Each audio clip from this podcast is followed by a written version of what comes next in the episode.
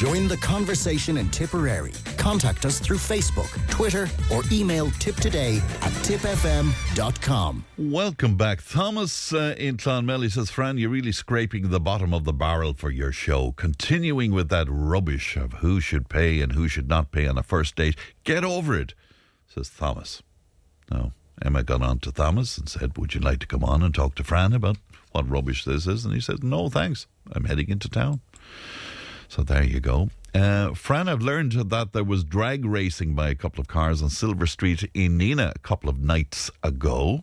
So, any listeners out there with information about that who are hearing about uh, antisocial behaviour uh, around the county. In fact, various people on to us. If you have stories, do share with us, won't you? 083 311 3311. Most interesting WhatsApp here. It says, uh, because I was talking to our vet, Mairead Leahy, there, and I put it to her that there's this image in a lot of movies and TV series about dogs lying on their owner's grave and looking miserable and all of that. But th- this listener says, My dog knows where my father's grave is. And if we go for a walk, the, the dog will always pull me towards the grave. So don't underestimate any animal, says one of our listeners. Isn't that amazing? Isn't that absolutely amazing indeed? Uh, what's your experience of that? Uh, Prince Andrew and Fergie have the Queen's dogs, and uh, then they have their own chefs to cook their food, and they're well looked after. And uh, Fergie used to go for walks with the Queen, and the dogs they're cared for. I thought Fergie was completely out of the fold there, so it just goes to show you. Anyway, let us move on and let us go to Ratheniska uh, for the final the final day of uh, the ploughing uh, championships. And I'm delighted to be joined by Pat O'Toole from the Irish Farmers Journal. Pat, good morning to you. Good morning, Fran. Well, it's rather miserable here in Tipperary, so I can't imagine. What What is it like uh, in Ratheniska this morning? Uh, intermittently uh, damp and intermittently torrential rain. So it's a matter of ducking the showers. It's raining quite heavily at the moment, but there's a good turnout. Uh, spirits are up, and people are ducking the showers, and uh, the coffee docks are busy when it's raining. Everyone's in in the uh, hundreds of tents around the site. Very uh, good, yeah. uh, taking shelter. Record crowd yesterday, Pat. And uh, is there a is there a feeling of optimism there? Do you think? Yes, Yeah. There was, especially Tuesday, Wednesday. It's hard not to be optimistic when the sun is shining. I suppose, Farmers have yeah. had a reasonable year. The weather's been good. Uh, farming has been easy. There's been a bit of drought in my part of the country, I suppose, the south and east. It's been a superb year for crops and grass in the north and western half of the country, or north and western two thirds of the country. Uh, but uh, prices have been good, even though costs are very high. Prices have been good, and farmers are feeling uh, glad to be back out and about. It's been three years since we've had the ploughing championships. COVID kept, you know, uh, people apart, and I think that uh, everyone's just glad to be out and about. And it's been a really good vibe. And it's good to know that now the journal has commissioned independent research, Pat, among Irish farmers. Um, to find out some data, and this follows on from research you did just a few months ago.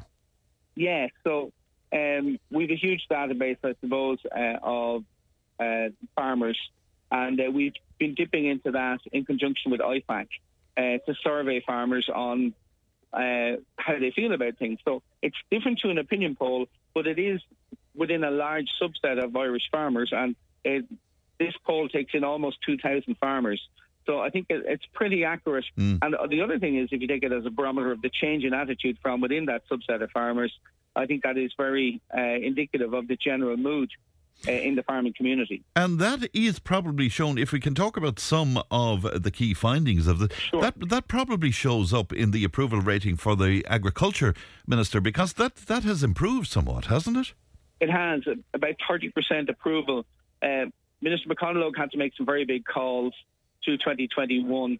You had cap reform, you had the new nitrates, um, uh, the climate action plan, and the sectoral targets for agriculture, and then the narrowing of the bands this year. So there's been an awful lot of uh, the machinery of how farming is managed by government and by Brussels uh, set in place for the next 10 years.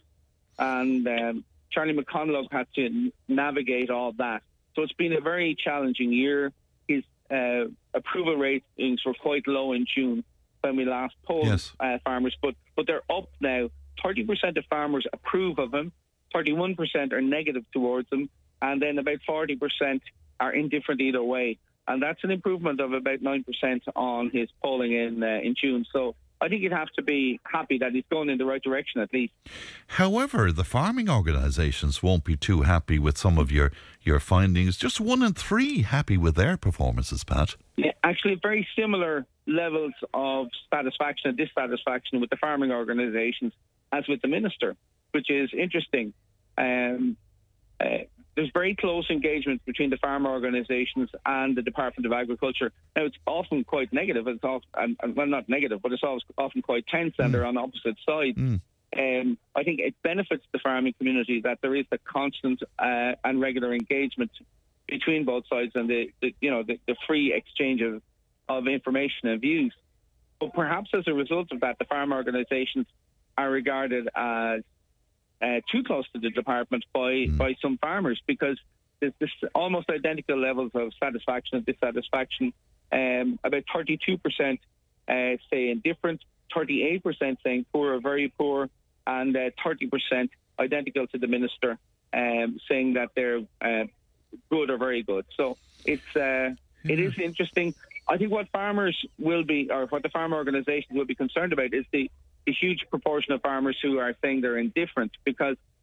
Uh, any politician would tell you he'd rather be getting given out on the doorsteps than have people just smiling and saying nothing and shaking hands and, and, and closing the door because uh, if someone is is angry with you and, and is given out to you, at least they're still engaging and at least they're still connected.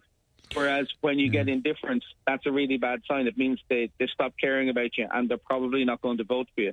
So I think the farm organisations will be concerned at that uh, huge proportion of farmers who say they're indifferent. When Um, when the last lot of research came out in June, Sinn Féin would have been very, very happy with a, a steady gaining of support among the farming community. They might not be so happy this time round. No, they've slipped, um, and they they've slipped to thirteen percent. They're way behind their support levels uh, across the general community. Was it expressed in opinion 16 polls. they were at last time, Pat? That's correct, Yeah. which would have been about half of their what they were polling nationally at the time. Yes. So now they've slipped to 13 out of 35 or 6, uh, as opposed to 16 out of 32. So that that's a negative journey that Sinn Féin are on. Perhaps an indication that farmers are, like you said earlier, they're in good form uh, these weeks. That things are going quite well, and government approval rating holding steady. Uh, Fine Gael are on 37%, identical uh, to the previous poll in June. They've halted a recent slide. Fianna Fáil is steady at 23%. That means 60% of farmers are saying that they would support one of the two main government parties were there to be an election. 19% for independents, also a consistent pattern of a large volume of farmers supporting independent candidates like Mattie McGrath, Michael Fitzmaurice, Marion Harkin, uh, the Healy-Raes, Michael Collins, Richard O'Donoghue. I mean, there's, there's a huge swath of independent TDs. Carol Nolan in, in East Offaly, um, and and we have one uh, uh, in in my own county as well. Uh, so Verona Murphy. So we, we've got a huge um, range of independent candidates gaining support from farmers, which will concern the political parties. Yeah, a lot of those uh, candidates that you mentioned, though, of course, would be either farmers themselves or of a farming background, I suppose. Uh, yes, uh, and uh, a lot of them are gene pool, either Fianna Fáil or Fine Gael as yes, well. of course, yeah. uh, they would have come from the two main parties, which traditionally have attracted a lot of support from farmers. So you have all of that going on uh, politically. Uh, I, I wonder what would happen if we had an election uh, called, because um, uh, uh, farmers are quite canny and they're quite good to catch the mood. And we'll be watching it closely if an election is called to see if there's a change in support levels for the various parties. Be interesting, all right. I, I was sort of surprised, but maybe you're not. One third of farmers cutting stock numbers right across the board. Yeah, not surprised at all. Uh, this is to do with the cost of uh, inputs, especially feed, fertilizer, fuel, um, and farmers being prudent. So not cutting stock numbers by massive amounts, but just trimming. Uh, the other thing is that there's exceptionally good prices for cull cows and cull ewes this year. uh, which gave farmers an opportunity to maybe tidy up their their flocks and herds and uh, uh, um, go go with better genetics. And it's one of the asks of farming is that we improve the genetic base uh, that we're operating from and get higher performance from our animals because it's more efficient from a usage of you know very expensive and very precious and very environmentally costly uh, uh, inputs such as fertilizer. So, so for that reason, uh, a whole number of things have coalesced to see where, uh, especially sheep and, and dry stock farmers, have cut livestock numbers. Dairy farmers less so. Uh, interesting. Um, we're just about out of time. There's so much you could talk about there. Finally, could I just put it to you? 96% of farmers are really concerned over profitability, indeed. And this is all to do with input costs. Yeah. So if you take a tillage farmer, we haven't had prices fixed for this year's harvest, but they're going to be record prices.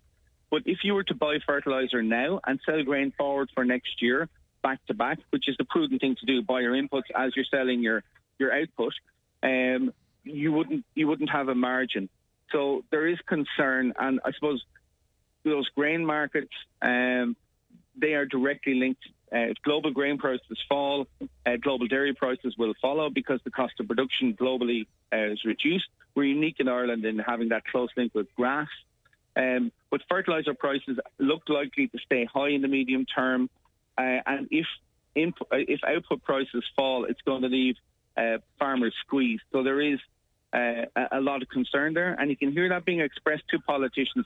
While everything, it's a bit like the weather. Um, you know, farmers always have to be prepared for the rainy day, like we're having today and the rainy day may be just around the corner economically. All right, even though some of that rain, I guess, would be welcomed, would it not, around this time? You need the odd shower. Um, absolutely. It's great to talk to you as always, Pat, and enjoy the rest of your time there in Ratheniska. Thank you. I good, certainly will. Good Take morning Bye bye. Bye bye, Pat. That's Pat O'Toole, the great Pat O'Toole there of the Irish Farmers Journal. And uh, that data that we were referring to there, that research, that independent research, uh, all the detail of that available in the current edition of the Farmers Journal, which is on your shelves right now. News and information is coming up. Tipp today with Fran Curry. With Slattery's Garage, Puckane. You can't beat experience. With over 50 years maintaining Peugeot cars and vans, we like to call ourselves the experts. Call Slattery's Garage for a free vehicle health check today. 067 24111 or slatterysgarage.ie.